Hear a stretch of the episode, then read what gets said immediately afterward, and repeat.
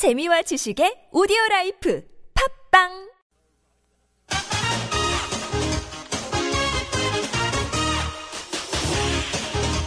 열린 아침 김만흠입니다. 3부 시작합니다.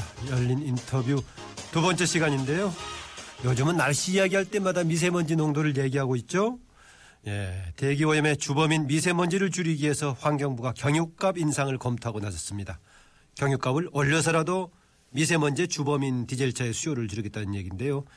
하지만 기획재정부를 비롯한 경제부처에서는 물가 인상 우려가 있고 서민 증세 논란이 일을 수 있다면서 반대 입장을 보이고 있습니다.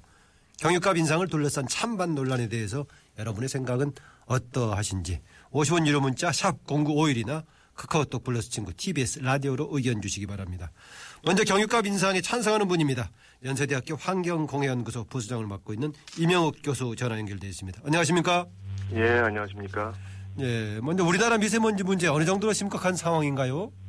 어, 체감들 하시겠지만 이제 중국으로부터의 문제도 계속 아, 지속되고 있는 상황이고요. 예, 더 나아가서는 이제 작은 크기의 먼지들이 최근에 통제가 잘 안 돼서 아, 생활 속에서 굉장히 불편을 느끼고 있는 정도인데다가 더구나 이제 이 그 작은 크기의 먼지들이 국내 발생원이 훨씬 더 크다라는 데 제일 큰 문제점이 있다라고 보여집니다. 예, 미세먼지가 인체에 들어왔을 때 어떤 피해가 발생하는 겁니까? 그러니까 이제 주로 큰 크기의 먼지들은 호흡기 질환을 악화시키는 아, 주요 원인으로 작용을 하지만 예, 작은 크기의 먼지들은 그 심혈관 계통의 질병들에 아주 치명적인 아, 피해를 일으킵니다. 예, 그리고 오랫동안 노출이 되어지게 되면 이제 알레르기 질환이라든가 암성 질환과 같은 것들 그리고 더 나아가서는 이제 만성 질환에도 어, 영향을 줘서 고혈압이나 당뇨의 증상도 악화를 시키고 있고요. 어, 제일 간단히는 어, 생활 자체가 불편해지기 때문에 아, 먼지는 뭐 거의 모든 질병하고 연관성이 있다라고 말씀드릴 수 있습니다. 왜 그런데 최근에 와서 이렇게 미세먼지 문제가 심각해진 거죠? 그 결국은 이제 그 여러 가지의 중국으로부터 넘어오는 문제점과 국내에서 그동안 통제를 해왔던 것들이 아, 적절히 잘 관리되지 못했다라는 겁니다. 예, 그동안 잘 관리되어 올 거라고 생각했던 것들이 아, 제대로 저 관리가 안 되면서 그 증상들이 나빠지는 쪽으로 가서 아, 국민들이 이제 직접적으로 이런 문제점들을 알게 됐고요. 예, 환경부에서도 이제 PM 2.5라는 초미세먼지를 관리하기 시작하면서부터 국민들의 관심이 급증했던 것들이 이제 더욱더 이런 문제를 부추긴 아, 원인 중에 하나라고 보여집니다. 예. 최근 들어서 그 미세먼지 주범으로 디젤 차가 지목이 되고 있는데 네. 미세먼지 발생 요인 중에서 디젤 차가 차지하는 비중이 어느 정도 되는가요? 어, 그러니까 뭐 연구 기관마다 발표하는 것이 조금씩 차이는 있습니다만 아, 보통 이제 그 교통 오염원들이 아, 차지하는 비중이 한 40 내지 60% 이상이 된다라고 이야기를 합니다. 예, 그 중에서도 이제 주로 먼지를 발생시키는 것의 가장 주요 원인은 어, 디젤 아, 차량으로부터 배출되어진다라고 알려져 있는 거고요. 예, 주로 이제 이 디젤 자동차로부터는 우리가 육안으로도 보여집니다만 이렇게 검게 어, 배기가스들이 빠져나오는 게 보이시는 경우들이 많을 텐데 그게 주로 이제 직접적으로 발생되는 먼지들이고요. 예, 그다음에 또 그 작년부터 언론을 통해서 많이 들으신 그 폭스바겐 사태와 네. 같은 것들에서 주로 질소산화물이라는 것이 만들어지는데 이러한 질소산화물과 같은 것들이 다시 공기 중에서 변화가 일어나면서 2차 먼지를 만들어냅니다. 음흠. 그래서 주로 이제 디젤 차량은 직접 먼지를 만들어내기도 하고 2차적으로 또 먼지를 만들어내는 어, 이중적인 문제를 갖고 있는 어, 내연기관이라고 있습니다. 어, 지금 말씀하신 대로 그거를 이제 수치를 그대로 기계적으로 평가한다면 50% 내외가 차량에서 나오는 거고 그 중에서 디젤 차가 차지하는 비중이 크다고 한다면은 전체로 봤을 때 많아도 한 3, 40%의 비중일 것 같은데요. 그렇습니까? 이게 뭐한 그 정도는 아마 감안을 해야 할 걸로 생각이 되어지고 예. 어, 디젤 차로부터 이제 문제점은 이게 도로랑 연관이 돼 있어서 우리가 생활을 하는 생활. 공간이 도로하고 가까운 경우들이 워낙 많기 때문에 예. 직접적으로 근거리에서 영향을 주는 어, 생활의 그 오염 요인이라는 것이 제일 큰 문제점이라고 보여집니다. 그 나머지 부분은 어떻습니까? 이 중국 요인도 큽니까? 예, 중국 요인도 뭐 일반적으로는 크게 영향을 줍니다만 아, 최근에 와서 제일 크게 문제가 되는 건 이제 작은 크게 그 초미세먼지 이하에 대한 아, 관심도들이 커졌고 예. 그것들이 사실은 건강에 미치는 영향이 훨씬 더 큰데요. 그쪽의 발생 원인들은 주로 이제 국내에서 발생되는 것이 중국으로부터 넘어오는 것보다 훨씬 더 많기 때문에 이쪽을 우리가 직접 줄이지 않으면 생활 속에서 받는 피해들을 줄이는 것이 그렇게 쉽지 않다라는 것이 현재의 문제점입니다. 예, 환경부가 이제 경유업이는 거- 교통 에너지 환경세를 올리는 방안 검토하고 있는데 이거 이제 경유 사용을 억제하게 사는 겁니까? 그러니까 경유 차량이 갖는 문제점들이 있는데 사실은 어, 유럽에서 발표된 그 크린 디젤이라는 것 자체가 결국은 어느 정도는 기술적으로 한계가 있었다라는 걸로 증명이 되어진 겁니다. 예. 그래서 결국은 이제 굉장히 여러 가지를 뭐 속이거나 거짓말을 할 수밖에 없었던 것들이고 또 한 가지는 줄이는 장치들이 있긴 있는데 이 SCR이나 이런 것들이 비용이 굉장히 많이 들어야 정상적인 아, 기능들을 작동을 합니다. 그러지 못하는 것은 결국 가격적인 문제가 발생할 수밖에 없다라는 것들이기 때문에 결국 경유 자동차의 기술적인 한계나 아, 가격적인 경쟁력의 한계가 있었기 때문에 경유 가격을 높여서라도 자동차를 덜 쓰게 하자라는 것이 환경부의 아마 생각이라고 판단이 되어집니다. 그런 입장에 임 교수님께는 찬성하시죠? 예, 예. 저는 그런데- 뭐 그러니까 경유 가격을 올리는 것보다는 아, 에너지 전체적인 부- 부분들을 다시 한번 판단을 하긴 해야 된다라고 보여집니다만 단순히 경유 가격만 높이는 것은 아, 방법이 아니고요. 예. 어, 경유 이외의 다른 연료 쪽으로 전환시켜주는 아, 정책 그러니까 거꾸로 휘발유라든가 이런 다른 연료의 가격들은 아, 균형을 맞추기 위해서 낮춰줘야 되는 것이 아, 정책적인 방향이겠죠. 그러니까 예. 경유값은 높이되 휘발유 가격과 같은 다른 대체 연료에 대한 가격들은 오히려 좀 낮추어줘서 국민들이 소비할 수 있는 부분들에서 어, 세금의 아저 전체적인 어떤 비용에 대한 부담을 최소화시켜주는 그런 노력들이 필요하다고 보여집니다. 예, 에너지 소비의 이제 구성이 방향을 조정하는 정책은 당연히 필요한데 그 동안에는 심지어는 클린 디젤 얘기하면서 오히려 권유했다가 급작스럽게 얘기하는 것은 그 정책 실패 책임을 국민 소비자에게 넘기는 거 아니냐 이런 것에 대해서는 좀 책임을 져야 되는 거 아니겠습니까? 예, 뭐 어느 정도는 사실은 이제 정책에 그 문제점이 있다라고 보여집니다. 그러나 이제 아, 경유차를 잘 들여다 보면 아, 우리가 이제 교토의정서부터 이산화탄소 정책부터 출발을 했던 것들이기 때문에 예. 경유가 갖는 장점은 틀림없이 있습니다. 그런데 그것들을 개선해서 좋은 그 내용 기반으로 만들겠다라는 것 자체에서 결국 기술적 한계가 있었다라고 보여지는 거고요. 예. 더더군다나 비용적인 문제도 역시 여기에 여기에 또 하나의 요인으로 작용을 했기 때문에 아, 결국 이제 과학적 어, 사실들이 근간이 되기 때문에 이걸 근거로 해서 에너지 정책 전체에 대한 것들을 다시 한번 재평가하고 천연 에너지 쪽으로 좀 빨리 아, 전환을 시키면서도 단기적으로는 어쨌거나 지금 현재 제일 큰 문제점으로 부각되어진 것들을 조금씩 조금씩 줄여나가는 것이 정부가 해야 될 정책의 방향이라고 판단이 되어집니다. 예, 방금 말씀하신 이제 이런 여러 가지 문제가 결합되어 있는데 여기다 또 이제 우리나라의 산업 정책에도 영향을 미치는 게 아니냐라는 우려까지 같이 맞물려 가지고 상당히 민감한 문제가 돼 있죠. 그래서 어제 이제 미세먼지 관련 차관 회의가 돌연 취소가 됐는데 앞으로 기본적으로 저- 종합적으로 봤을 때 이 문제 어떻게 푸는 게 바람직하다고 보십니까?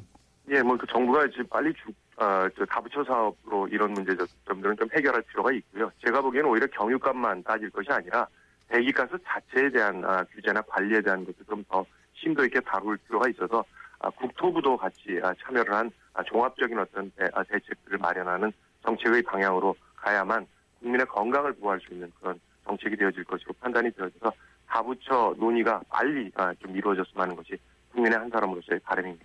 네, 오늘 말씀 고맙습니다. 네, 감사합니다. 네, 지금까지 연세대학교 환경공유연구소 이명호 교수였습니다. 이번에는 다른 목소리 들어봅니다. 경유값 인상에 반대하는 분인데요. 대덕대학교 자동차학과 이호근 교수 전화 연결돼 있습니다. 나와 계십니까? 예, 안녕하세요. 예. 현재 경유 가격이 휘발유 85% 수준이던가요?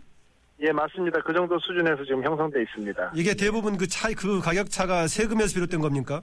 예, 맞습니다. 세금으로 조절을 하고 있죠, 우리나라는. 그러면 이게 상대적으로 85% 수준도 낮게 책정하게 된 배경은 뭐였습니까? 예, 애초에 뭐 상당히 예전에 이제 산업 활성화 측면에서 이제 대형 트럭이나 운송 수단들에 대한 어떤 부담을 줄여주기 위해서 이제 시작이 됐고요. 예. 2000년대 초반에 들어서는 이제 지구 온난화라는 게 최대의 화두였거든요. 예. 결국 CO2 배출량을 줄이는 게 이제 큰 목표였기 때문에 이제 디젤이 가솔린에 비해서 약 30% 정도 이산화탄소가 적게 배출되기 때문에 정말 좋은 대안이다. 이렇게 이제 결국은 친환경적이다. 이렇게 얘기를 했었죠. 예. 그런데 이제 질소 산화물이라는 것이 늘 최대 배출되는 게 문제점이었는데 뭐 EGR이나 DPF 등의 매연 저감 장치가 소개되면서 clean 디젤이라는 환상에 빠지게 되고 이러한 이유로 이제 경유 가격을 지속적으로 낮게 유지해 온 것이 현재의 배경입니다. 어, 그 환상 말씀하셨는데 그때 판단을 잘못한 건가요? 그 판단은 맞는 건가요? 그 판단은 뭐 그 장치들이 어떤 내구성이나 이런 것까지 다 고려해가지고 완벽하게 구성이 된다라면 실제 어느 정도 clean 디젤에 접근할 수는 있는데요. 예. 그럴 경우에 현재 디젤차 가격이 지금보다 한 3분의 1 정도 더 올라가야 된다. 이런 게 전문가 입장이거든요. 예. 결국은 뭐 디젤차의 어, 어떤 고효율과 유지비가 적게 된다라는 이런 장점이 없어지는 것이기 없어지군요. 때문에 예 어떻게 보면은 진짜 환상이라고 얘기할 수 있는 부분인 거죠. 예. 예. 이제 경유값을 올리던가 아니면 경유값을 올리는 대신에 휘발유값을 낮춰서 가격을 비슷하게 하겠다는 게 환경부의 구상인데 예. 경유값 인상에 반대하는 이유는 뭡니까? 예, 우선은 이제 서민 경제에 상당히 부담이 작용할 수 있는데 예. 20톤 정도 되는 트럭으로 부산 대정원을 왕복하는 분들 보면 운송료가 하루에 요즘 뭐 40에서 45만 원 정도를 받거든요. 예. 그런데 이럴 경우에 유류대하고 통행료로만 약 25만 원 내외가 소모되거든요. 하루 일당이 한 25만 원 선인데 뭐 이런 일들이 매일 있는 것도 아니고 이제 고가의 차량 할부금 등을 고려한다면 정말 어려운 상황이라 이런 이유 때문에 기재부나 산자부 입장에서는 환경부의 경유값 인상을 반대하는 이런 입장을 지금 표명하고 있습니다. 네. 최근 그 디젤 차들은 SUV 디젤 차들이 굉장히 많이 늘어난 것 같던데 이게 유류비 절약 차원에서 주로 배경이 됐나요? 예, 경유차의 경우 기본적으로 이제 유지비가 저렴을 하고 경유값이 싼 것도 유지만 이제 동일한 가격대라고 해도 효율이 좋고 연비가 월등히 좋습니다. 예. 결국은 차 초기에 이제 차량 가격을 몇 백만 원 더 주고 사더라도 전체적인 밸런스 면에서 유지비가 저렴하기 때문에 경제적으로 이득이 되는 부분은 맞습니다. 그다음 또 한 가지 이제 토크가 크기 때문에 가속력이 좋아서 젊고 이제 운전을 좋아하는 분들은 상당히 재미도 있고요. 힘이 있다는 거죠? 그렇죠. 예. 예. 특히나 이제 방금 말씀하신 것처럼 우리나라의 경우는 최근에 열풍처럼 불고 있는 레저 및 캠핑 문화가 실은 활성화에 한몫을 했습니다. 예, 예. 그래서 이제 전 세계적으로 우리나라처럼 디젤차 판매가 급격히 늘어나는 나라는 실은 좀 드문 경우거든요. 아하, 그렇군요. 유럽의 경우는 이미 이제 최대 포인트를 찍고 점차 외면하는 추세다 이렇게 보면 됩니다. 예. 아까 clean 디젤 얘기가 나오긴 했습니다만은 이제 한때 clean 디젤로 디젤차 사용을 권장하기도 했었는데 예. 이게 그래도 정도의 차이는 있지만은 어느 정도 clean 디젤에 조금 진전된 바는 있습니까? 물론 진전된 바는 있습니다. 뭐 이제 요 배경을 보면 2009년에 clean 디젤 글로벌 포럼을 이제 공동 개최하고 디젤차가 가장 빠른 시일 내에 실현 가능한 green car다. 요 말은 뭐냐면요. 빠른 시일 내에 실현이 가능하다. 이렇게 이제 지적을 정확히 했습니다. 왜냐하면 네. 그 당시만 해도 분명히 배출가스나 매연이나 오염원이 나오는 것이었고요.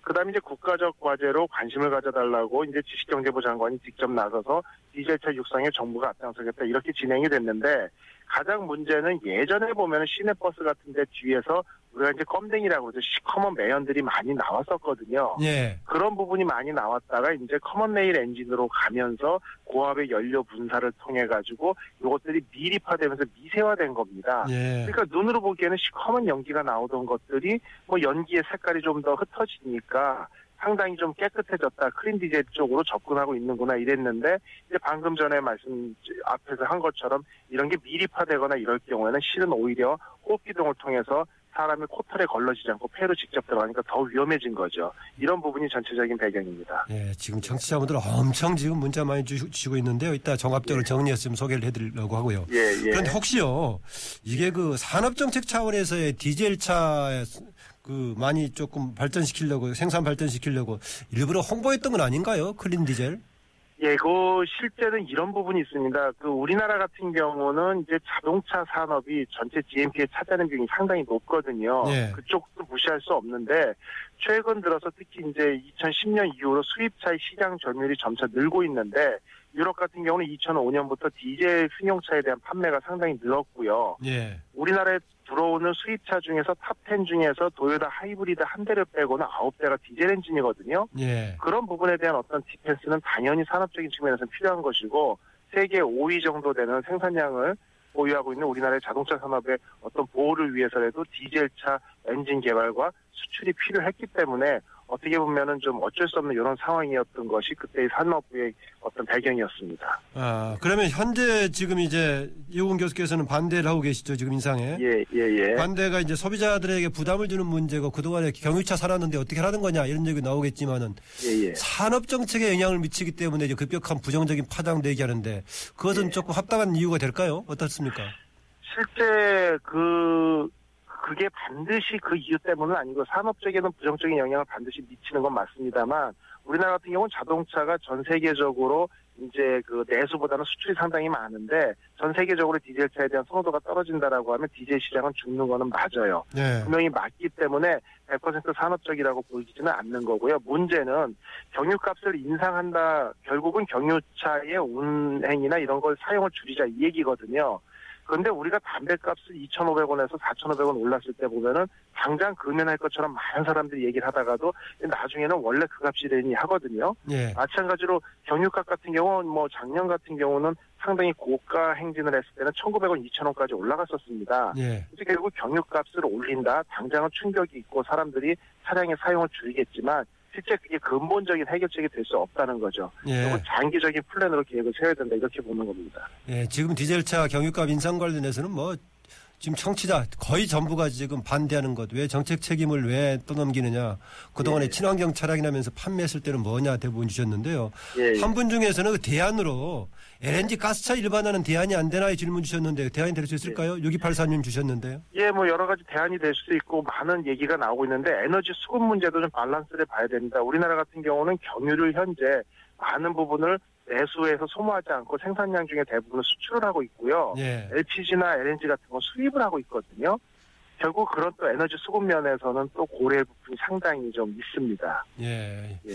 그 마지막으로요. 이제 어쨌든 간에 경유차에서 미세먼지 발생한다는 객관적으로 입증된 것처럼 얘기를 하고 있기 때문에 예. 거기에 대한 대책 어떤 게 있을까요? 경유값 올리는 거 외에. 예, 외국의 경우와 같이 미세먼지 과다 배출 차량의 대도시 진입 제한이 상당히 효과적일 수 있는데요. 출입을 아예 금지시킬 경우는 방금처럼 이제 산업 측면에서는 피해가 클 수 있기 때문에 출퇴근 시간이나 시민들의 외부 활동이 많은 시간대에 진입을 자제시킨다든지 해서 인구 과밀 지역의 미세먼지 노출을 최소화하는 방안이 있을 테고요. 예. 그다음에 지금 자꾸 유로 6로 최근에 나온 차들에 대해서 기준보다 20배가 높다 문제 지적하는데 실제 이것보다 훨씬 예전에 요즘 차량 수명이 10년이 넘었기 때문에 예전에 기준이 느슨했던 차량들 같은 경우 훨씬 많이 배출합니다. 예. 요즘 나온 차량으로 대체할 수 있는 어떤 정책적인 압박과 지원이 필요하다고 보여집니다. 네. 오늘 말씀 고맙습니다. 예, 감사합니다. 네, 지금까지 대덕대학교 자동차학과 이호근 교수였습니다. 지금 관련 문자를 많이 주셨는데요. 오늘 프로그램 후반에 좀 정리해서 소개해드리겠습니다.